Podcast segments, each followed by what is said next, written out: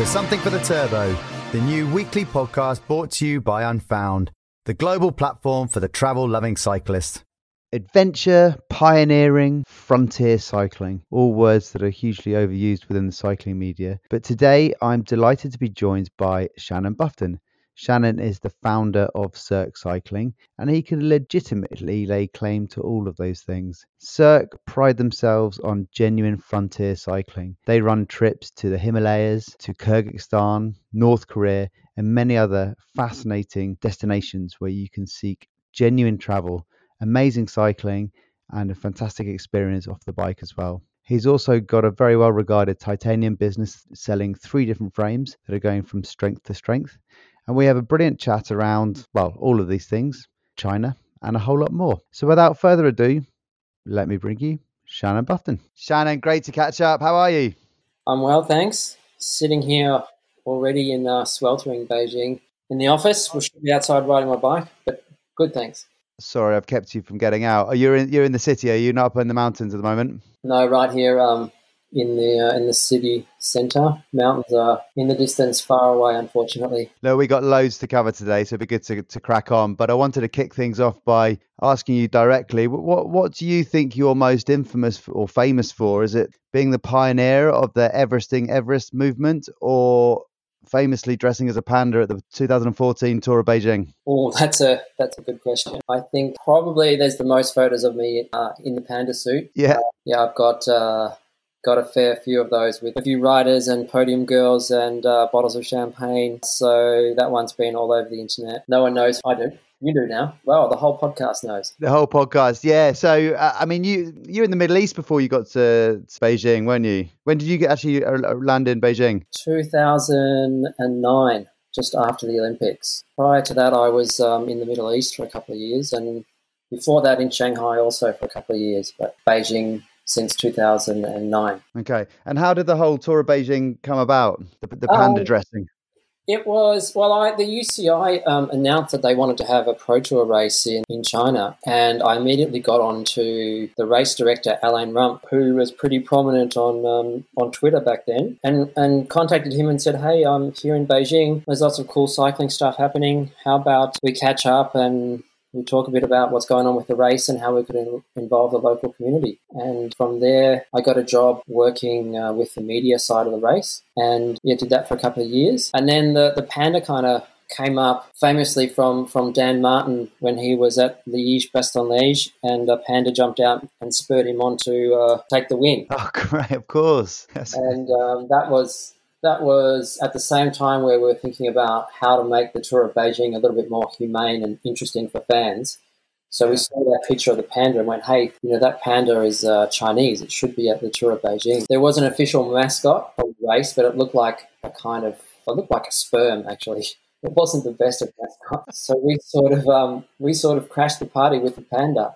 No one knew who it was. We just had a lot of fun with the riders, and we had a special event called the Panda of the Mountain, where the first rider across this line sprayed across the road, the whole team won a night of beer at our bar after the tour. So wow. It was the last race of the season, so the riders actually went pretty crazy. The panda was just a whole heap of fun. Yeah, a lot of fun. As I mentioned in the introduction, it's hard to know how to describe you other than, I suppose, a pioneer for cycling in China, or certainly letting the rest of the world know about it. But you've had a bike shop, you do sort of adventure tours, you've now got a growing and very well regarded titanium frame business. That where should we start from the beginning? Like how did you start the cycling scene in China? How did that all come about? Yeah, well, it started with my previous career. I'm an architect by training, and I was working in China and the Middle East as an urban planner. And when the financial crisis hit in 2009, my wife and I decided we'd had enough of the corporate world and wanted to do something that was more lifestyle oriented. Yeah. So we went back Beijing, and on the way we spent a couple of months traveling around Europe and saw the revival of the bicycle in the cities as an urban transportation vehicle. Okay. And having known Beijing, we knew that Beijing was once a city of bicycles, and that there was a whole lot of interesting cycling culture here. So my wife is from Beijing, and also been a lifetime cyclist. So we came back to Beijing and we started doing urban research about the old Chinese bicycle culture. And we started up the first bicycle NGO in China called Smarter Than Car. And we did talks at universities, online. I went to the World Congress of Architects in Tokyo, and Lehman went to Velo City, the World Congress on Bicycles and Cities in Vienna. And we talked about the uniqueness of Beijing's bike culture and how the rest of the world could learn from how a city once completely moved pretty much by bike. So, back then there were things like bicycle ambulances. You could get your teeth changed from the back of a bicycle. If you bought a new fridge or oven for home, you bought it home on a tricycle or a bicycle.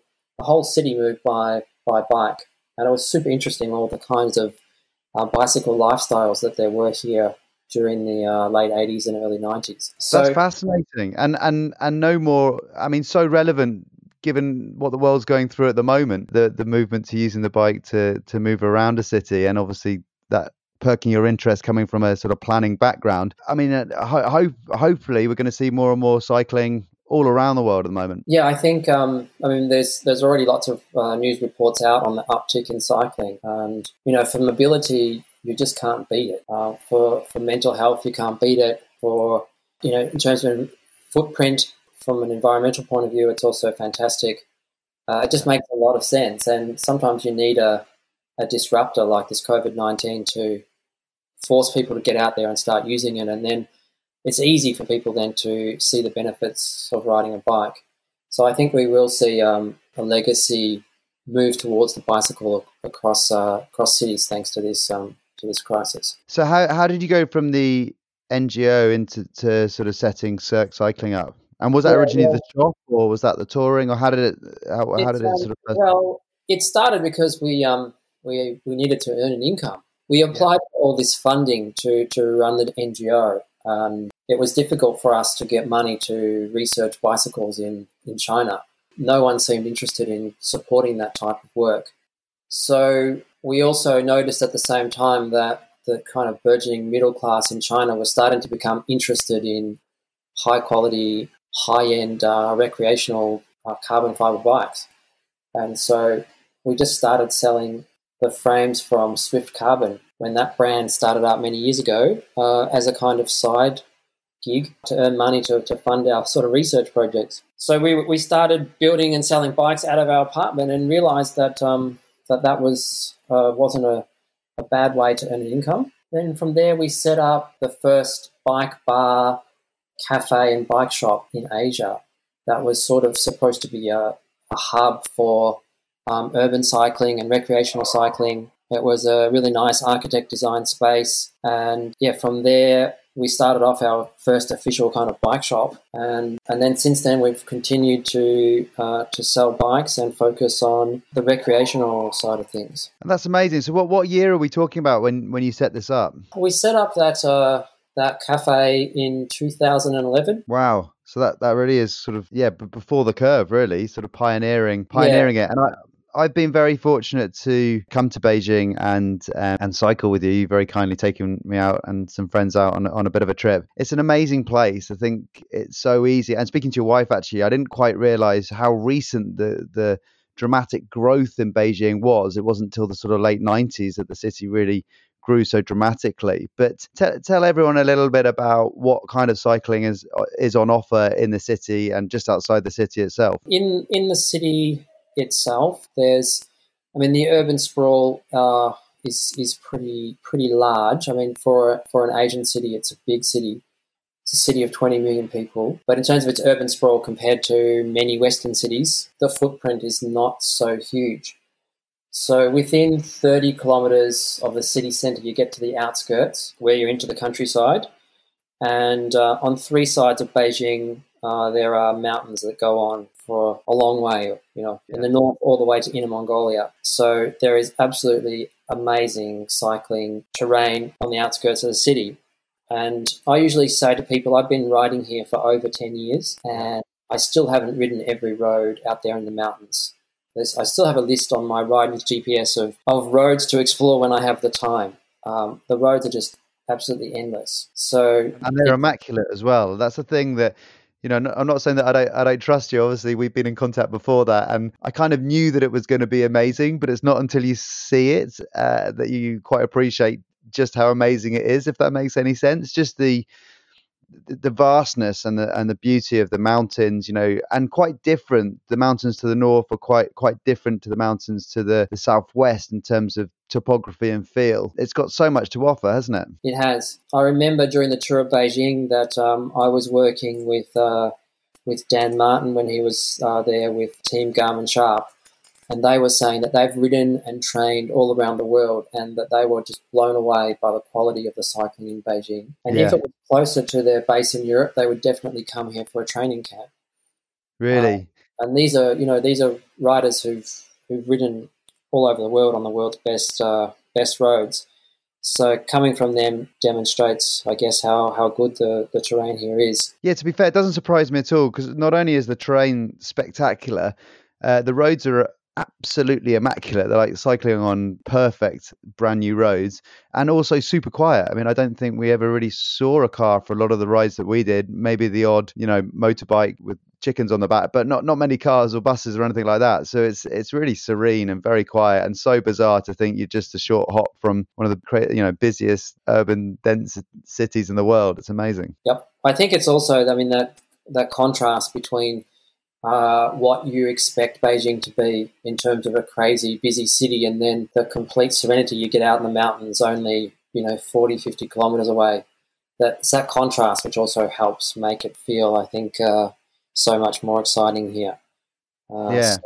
But it is great. And you were telling me, because I think, again, another sort of global perception of Beijing, probably from the Olympics, is sort of horrific air quality.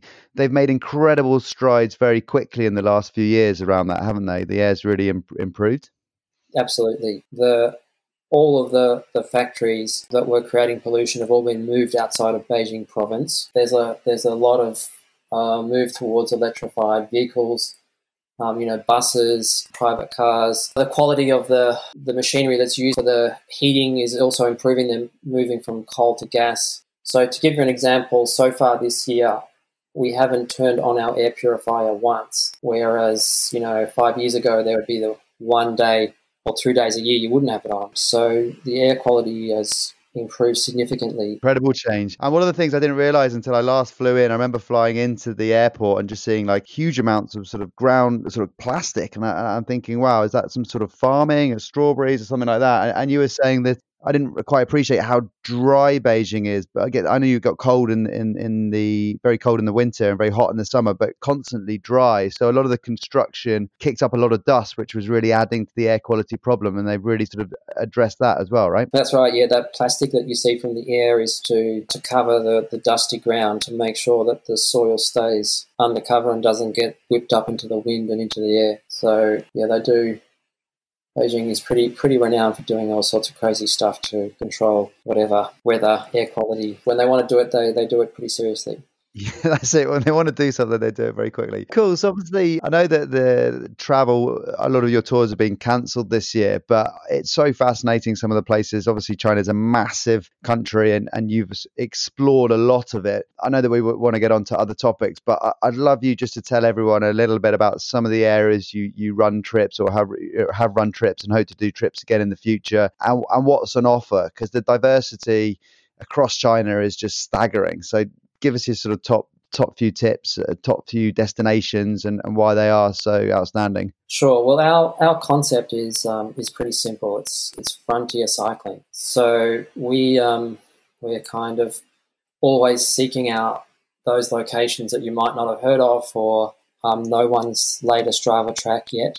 So it was Lehman, my wife, who was pushing me many years ago to go and explore China, and I was like, yeah, I'm not sure there's going to be that much out there. And then we went out and explored, and I was completely blown away by the variety of the terrain and the just sheer amazingness of the nature. So we, I think, most well-known and the biggest wow factor trip is our trip that goes to Everest Base Camp. Yeah. Now, a couple of years ago, they paved the road into Everest Base Camp, so now you can ride your road bike all the way through Tibet, all the way to the base Everest Base Camp on smooth, lush tarmac, which is just amazing. And the kind of spiritual journey that you go on to the base of, you know, the mother of all mountains on your bike is breathtaking. And the moment that you come around the corner where you first glimpse that side of Everest, it's really emotional time and just an amazing moment to have on the bike. Quite awe-inspiring, and again, something quite hard to articulate in a podcast. Would you be able to share because I know you did that wonderful video the first time you tried the Everesting with Cycling Tips, and obviously they captured that sort of moment the first time you saw Everest on there really well. Would you be able to share the link for that so we can post it in the show notes? I highly recommend anyone to have a watch of that and any other sort of links you've got with regards to that particular trip, because it just looks magnificent. Yeah, I'm happy to share that. So Tibet and Everest, I think, are at the top of the list, and many riders that we've taken to Everest Base Camp put that on the top of their global list in terms of places to ride through. Then sorry, Shannon, just to interject very quickly there, what's the timing window for a trip to Everest, because I'm sure it's not an all year round cycling destination? Yeah, usually it's early May through to mid-October. The season you can go. I mean, you can expect a little bit of snow in May, and also you can get snow in September. But usually the snowstorms are only at high elevation and reasonably short, so you can still ride through. Wow, I didn't realise that's actually quite a big window, isn't it? It is, yeah. So, the other locations that we've ridden in China, we've ridden in Sichuan, which is a province next to Tibet, and it's part of the old territory of Tibet. That's also spectacular, pretty high elevation, over 3,000 metres. Amazing rivers, green mountains, grasslands, and Tibetan culture. But there you have a little bit more accessibility. It's less restricted than the Tibetan Autonomous Region, and the hotels are a little bit better. It's a little bit easier to get around. We've also ridden in Xinjiang, which is the westernmost province of China. Okay. And we've ridden right up to the Kazakh border. There is again spectacular. It's drier there. You know, you have landscape that ranges from moonscape through to lush forests that look a lot like the European Alps when you get up higher into the mountains. And again, it's a whole other culture there. You've got the Uyghur culture. You feel more like you're in the Middle East there than you do feel like you're in China. But on top of that, you also have the good quality Chinese roads and hotels and infrastructure. So amazing. Xinjiang is a great place to explore by bike. Yeah. And then this year we were supposed to do the first road cycling tour in North Korea. Oh, wow. Unfortunately, that's off until next year. I didn't get that. Could you try again? Oh, sorry. Was that you or me? That was me. Oh, wow. Big Brother's listening. Big Brother's listening. When you mention North Korea, Siri perks up. So yeah, North Korea it's been on our radar for a while, and our good friends at Koryo Tours that are also based here in Beijing, they negotiated access for road cyclists to get in there. Amazing. Have they done any recce, or have you done any recce trips out there? I'd be fascinated to know what it's like in North Korea. Yeah, I actually haven't done the recce trips myself, but one of the members of our partner organisation is a cyclist, and he's been out there and ridden the route and documented it. So yeah, unfortunately, I haven't had a chance to go out there. Wow, but yeah, that sounds. And will you look to, depending on the world situation, look at that North Korea trip again next year? Yeah, that's the plan. So that trip also included riding on some roads that have never been ridden on before. The original plan was to do it in conjunction with an anniversary for North Korea, and so we were going to be granted special access to some areas of Mount Paektu, which is the sacred mountain, supposedly the birthplace of the North Korean people. So we were going to do a little bit of gravel / broken up tarmac riding there high into the mountains, which would be pretty interesting.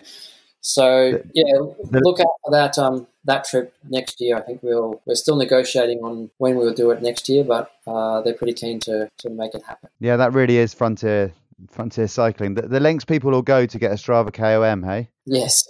And what just generally, you mentioned the sort of up the high mountains, it's sort of gravel and broken up tarmac.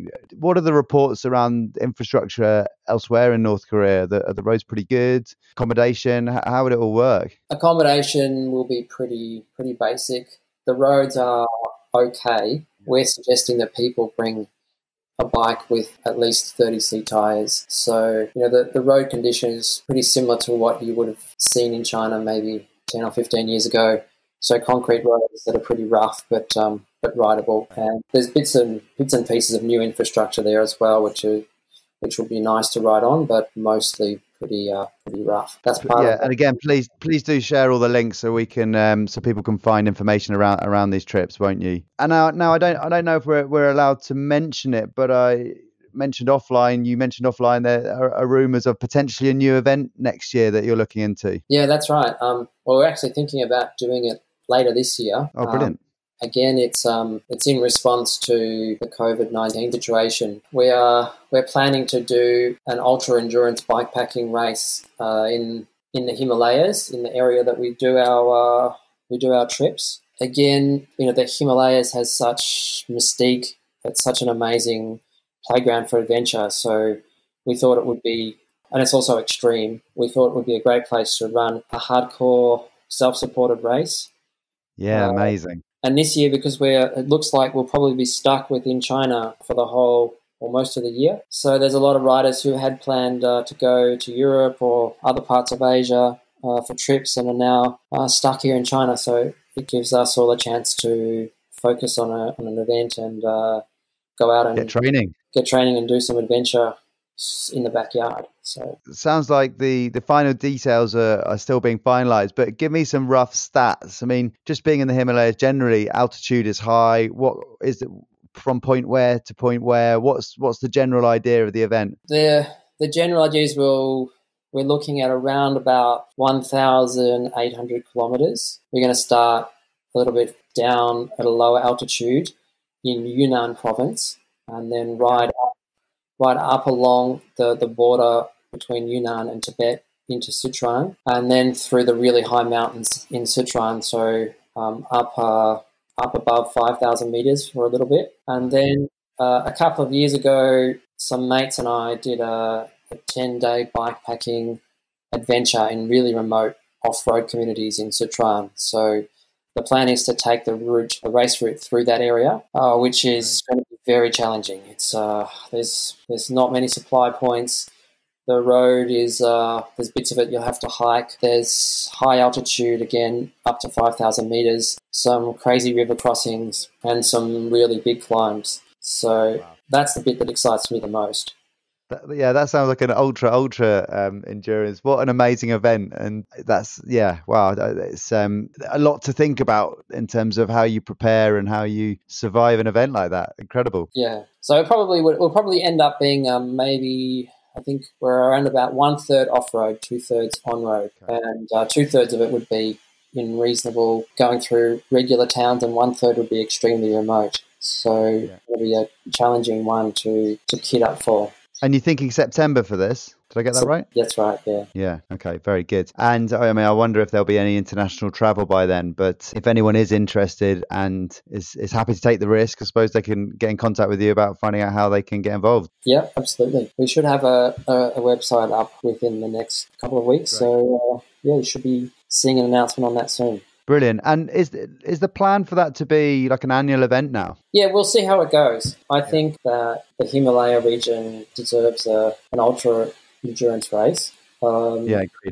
But, you know, as you know, there are many events around the world now and they're growing in popularity. So whether or not there'll be enough momentum to make it happen every year, we'll see. But we'd certainly like to see it grow in the following years after this year. Yeah, the ultimate human test. But I do, you know, we were chatting again offline. It's going to be interesting to see. I mean, I think that, in fact, I was speaking to Ryan Sears in the US last week, and we had a similar conversation offline that potentially endurance races, bikepacking I think there's going to be an increased appetite in these kind of events post COVID-19 for a whole host of reasons, but it'll be interesting to see if that evolution continues from sort of along those lines, really. Yeah, I think, yeah, just until this virus is under control with a vaccine, I think we'll all be avoiding big group gatherings, and these types of events allow you to be naturally socially distanced, and they're a little bit easier to organise under the radar as well, without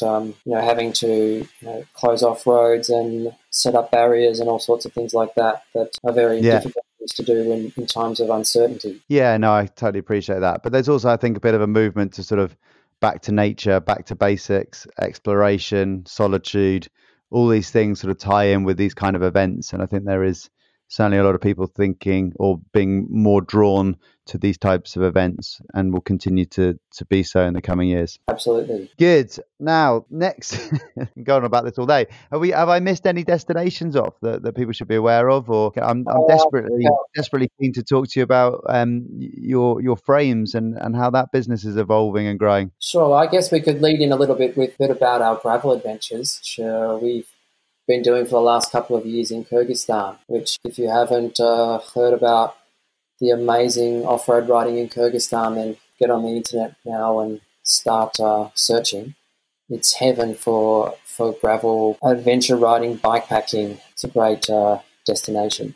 Kyrgyzstan. Okay, so help me. Where exactly is Kyrgyzstan? Yeah, it's in Central Asia. It borders Kazakhstan and China and Tajikistan. Okay. So it's a pretty poor Central Asian country. It's got, I think, 80% of the country's mountainous. It's got lots of water resources. It's a nomadic community. So Bishkek is the capital, which is reasonably built up.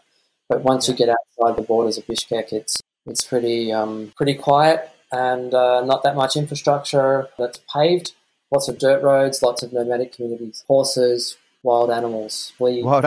Anything to worry about? Not really, nothing that we've come across yet. But there's supposedly wolves out there, and the locals will tell you that every now and then someone's child gets eaten by a wolf, but I'm not sure whether that's true or an old wives' tale. So how did you come across Kyrgyzstan, the gravel roads there, and what does a trip look like for someone that's interested in doing one? Again, that was from our exploring in China. We went to the edge of Xinjiang, and when you're there at the edge, you see this huge mountain range rising in the distance, and you look on the map, and all the roads kind of stop at the Chinese border and sort of disappear into Kyrgyzstan. And we thought, wow, I wonder what it's like on the other side of that mountain range, what the riding there is like. So a couple of years ago, I reached out to Cycling Tips and said to them, let's go and ride in this area before it starts getting developed. And let's do a bikepacking adventure there. And they jumped on it, and we did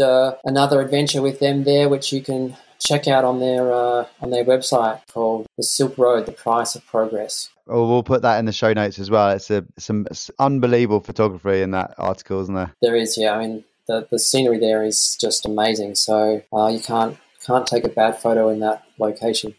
But the photographer is also amazing. I mean, we had Tim was our photographer, who's the main Cycling Tips photographer, who does just a fantastic job. He's a genius. And the tours that you do there, are they kind of bespoke to what the client wants, or do you sort of run tours that people can join? And how long are they? What do they look like? We run a seven-day tour there that we do 2 each year, and that involves some camping, some staying in hotels. They're fully catered. It's a little bit like a glamping bike trip. So the riding is pretty tough. It's off road, but by the time we get to campsite, your camp is set up, the cook is cooking dinner, and you can relax with a couple of beers, and then pass out into your tent, wake up in the morning, and ride again. So we make the whole experience of traveling in those really remote regions reasonably comfortable.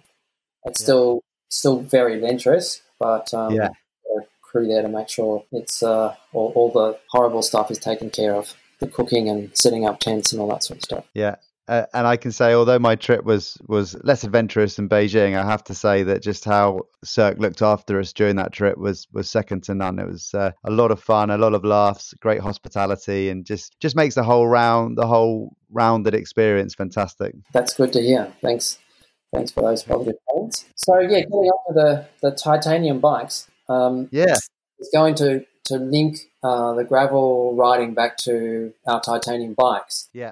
Because we started doing gravel riding in remote parts of China in 2015. And back then it was the early days of gravel bikes and there was nothing available in China. So we decided to build our own. There's a fabulous titanium factory in Beijing that's been building bikes for 30 years, probably one of the factories in the world that's built the highest number of high-end titanium frames. Yeah. And we went to them and started talking about a gravel bike, and that's how our foray into designing bikes for our frontier cycling trips came about. Oh, interesting. So, because there's been a process of evolution, there's some quite interesting stories around the factory, maybe you telling me, but where are you at now? Are you... The development's finished, your bikes are there to be bought online, global distribution.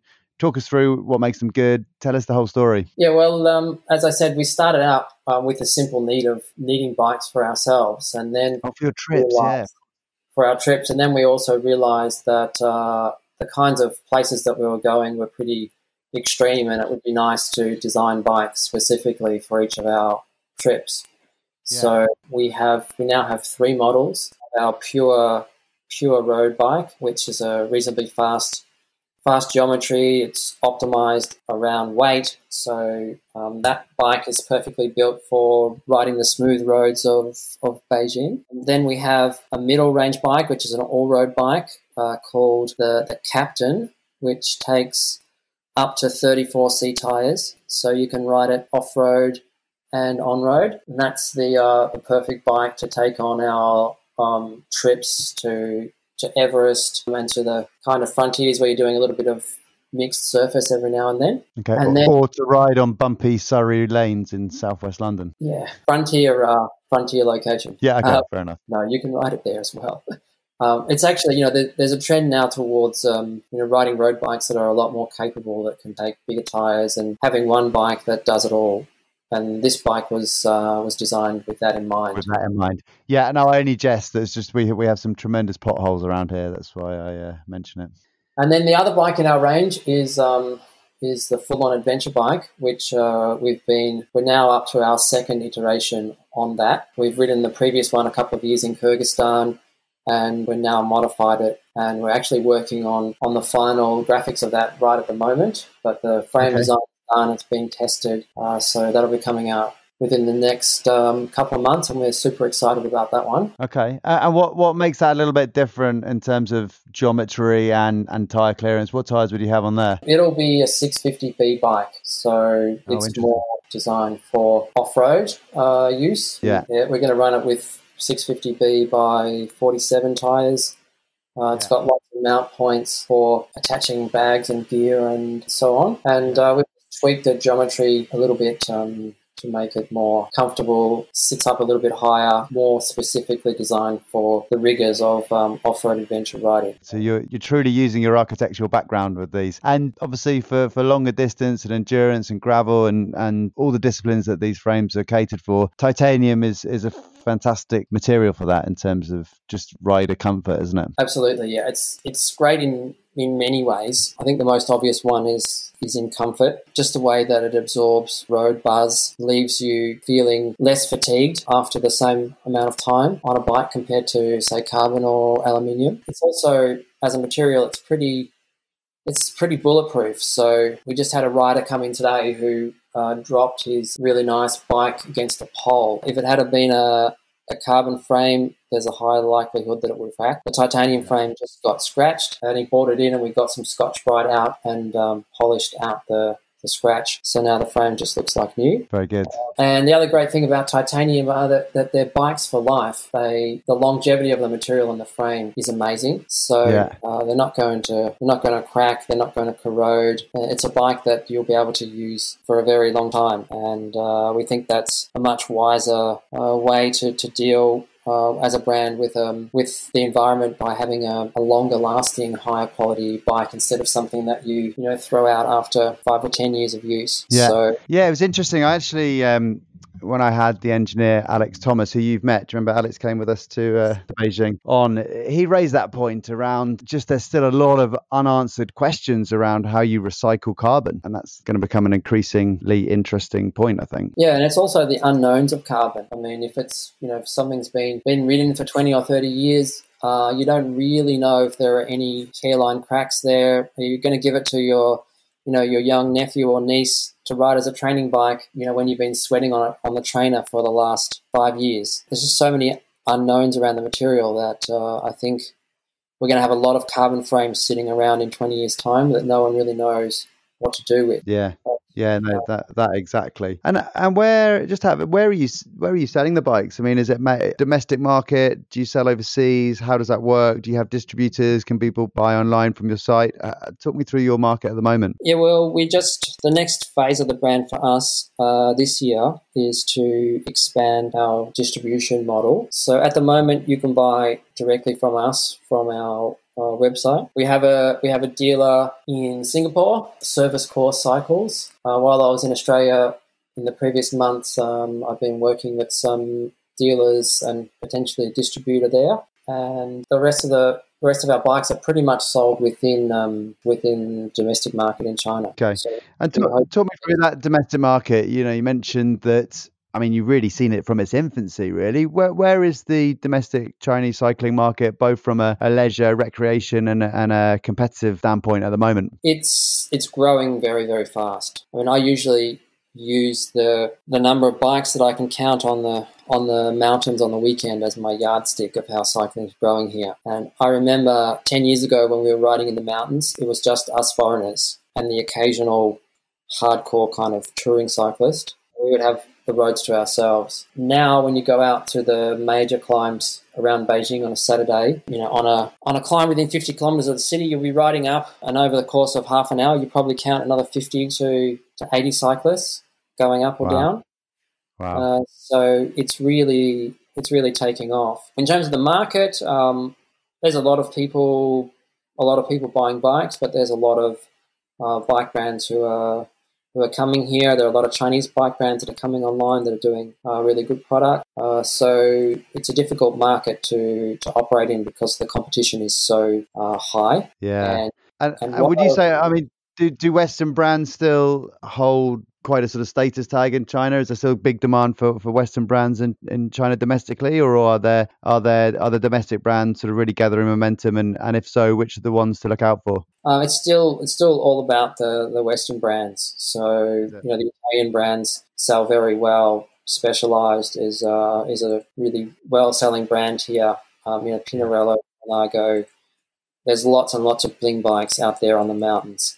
And it's the same thing that you probably remember from Hong Kong and what you see in Korea and Thailand. The high-end market always goes pretty well in Asia. Yeah. And then the domestic brands, there isn't one yet that's really got a strong foothold. That's definitely going to be the Chinese Trek or Chinese Specialized. There's a whole bunch of them that over the years have sort of come and gone with big with a big hoo-ha and lots of money and great-looking bikes at incredibly cheap prices, and then they disappear after a couple of years. So, I mean, it's still at the moment as a hobby, it's still for the well-off, and the well-off clients still want to ride the top of the range Pinarello or Specialized. So that's where the market's at. And do you see the uptake of cycling as a leisure activity continuing to grow beyond just the upper classes, or it's still a wealthy sport at the moment? I've seen since this COVID situation, more and more people out in the streets just riding to work. and avoiding the subway and being in congested spaces with others. And I mean, in general, Chinese people are pretty health conscious when they've got the time to focus on it. And a lot of my wife's friends are not hardcore cyclists, but they still like to go out and exercise on a bike. And they're starting to become interested in buying, you know, nice bikes to ride to work on and ride to a coffee or just ride for fun on the weekends. So it's starting to develop into more mainstream sport, but still has a long, long way to go. Yeah, I have to say that's been one of the best things about lockdown I've seen here, and I've mentioned it on previous pods, just the increased numbers, you know, couples in their 60s out riding together. It's just, it is brilliant to see. It's actually International World Bike Day today, so well timed that we have this conversation. Wow. But there are, to your point, saying that you've seen more people cycling to work in Beijing, that blows my mind, because who was it that sung the song "A Billion Bikes in Beijing"? Do you know that one? Yes, I forgot the name of the artist. Because I've never seen so many bikes in one city. It's quite amazing. It really is part of the DNA within the city, right? Absolutely. Yeah, the sidewalks when you were here were really overflowing with rental bikes, the share bikes. Those have now come under control a little bit, and there are less and less of them around, but there's still a lot of bikes in the city. Yeah, and people get around quite frequently. It's quite hairy summer parts in the inner city, but the outside was absolutely stunning. I remember your wife telling me that again, up until the late 90s, she used to cycle across from one end of Beijing to the other in a very short amount of time. I couldn't imagine doing that now. It'd take you quite a while to get across the urban sprawl. So what's the plan? Obviously, we got the adventure bike coming out. When will that be ready for purchase and inquiries? Are you taking inquiries now? Yes, we have information up on our website with some images, some preview images of bike and the specs. So we'll soon be taking pre-orders. We expect it to be ready within 3 to 4 months. You know, with the COVID-19, things are still a little bit slow on the manufacturing side, but it'll be done by the end of the season. Also designing a couple of new paint schemes for our existing bikes, and you'll see a lot more events on our bikes and information coming out about the stories behind the bikes and the technology and info on the factory and so on, because the next couple of months we have lots of time to plow into developing the bike side of the business. So it's sort of a blessing in disguise that the trips are on hold for a little while. It gives us time to get all the bike stuff out. To focus, yeah. And that'll be, yeah, let us know when all that's published as well, because I know there's some fascinating stories around just how high quality the factory is and some of the other work they do as a factory as well. So that'll be interesting to hear.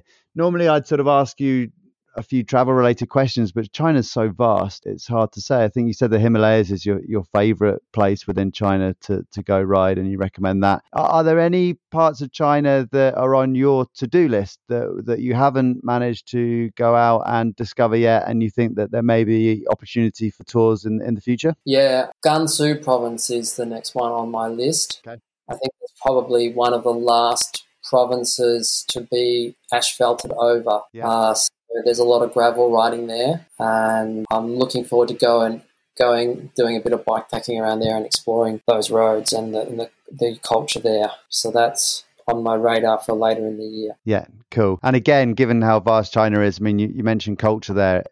It's so different from province to province and city to city. It's kind of hard to sort of paint it in one brush. But for people that might be listening that are thinking, wow, this sounds like there's some amazing things on offer there, but are a little bit intimidated or unsure about riding in China and going to China, what can you say to reassure them in terms of sort of safety and food and amenities and stuff like that?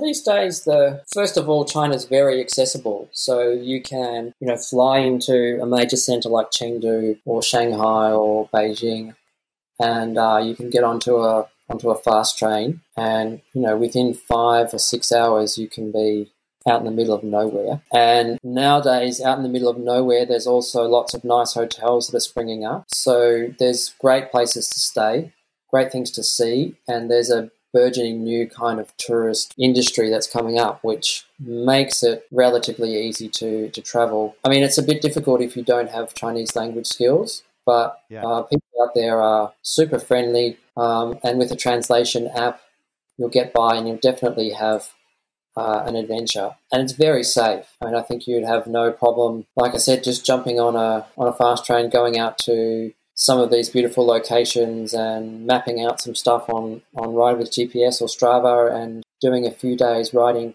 People will be friendly, hospitable, and they'll definitely help you out if you get into any difficulties. Yeah, definitely. And as someone that's been there a few times, and obviously I cycle with yourself there, I'd echo those sentiments. I think that a lot of my preconceptions around China before I actually went there and spent time there and traveled there were so far removed from what it's really like on the ground, how friendly the people are, how accessible things are. People want to help. It's a beautiful place with so much diversity on offer. And I know that Serk is all about frontier cycling, but just generally I think it's a fascinating place to go and see. Absolutely. And of course, if you want a guide, we're always available to help. If you're interested, you can come along on one of our trips, or if you're just thinking of doing something yourself, just send us an email. We're happy to point you in the right direction, and give you some suggestions on where it might be good or who else, which other operators or hostels or whatever to hook up with. We're happy to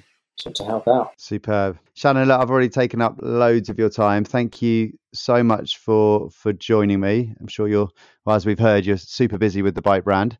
Have I missed anything? Is there anything else you'd like to add or tell people, or have we we've covered quite a lot, I think? Yeah, I think we got it all. It's been great to catch up with you, Jules. And you, mate. Great to see that Unfound is going along well, and it's always good to talk with you and share some ideas and stories. So hopefully we can continue doing that into the future. Good stuff. We'd love to have you back on, and please do share all the links you can with regards to the trips that you're doing, your bike as well, the frame, how people can size themselves up and shipping and all those bits and pieces. And if anyone's interested, Shannon honestly is one of the most friendly, most helpful people I'll ever meet. So he'll gladly respond to any queries you have with regard to the bike frames or any trips or travel plans to China. And if you're feeling really brave, get yourself signed up. Do we have a name yet for your ultra endurance Himalayan adventure or race? The Himalaya something race. We're still unsure on the middle words. Still work in progress. The only thing I actually forgot to mention you when you talked us through that is that it sounded absolutely spectacular and going through some really interesting parts of China, but it also sounded like it was 1,800 kilometers uphill.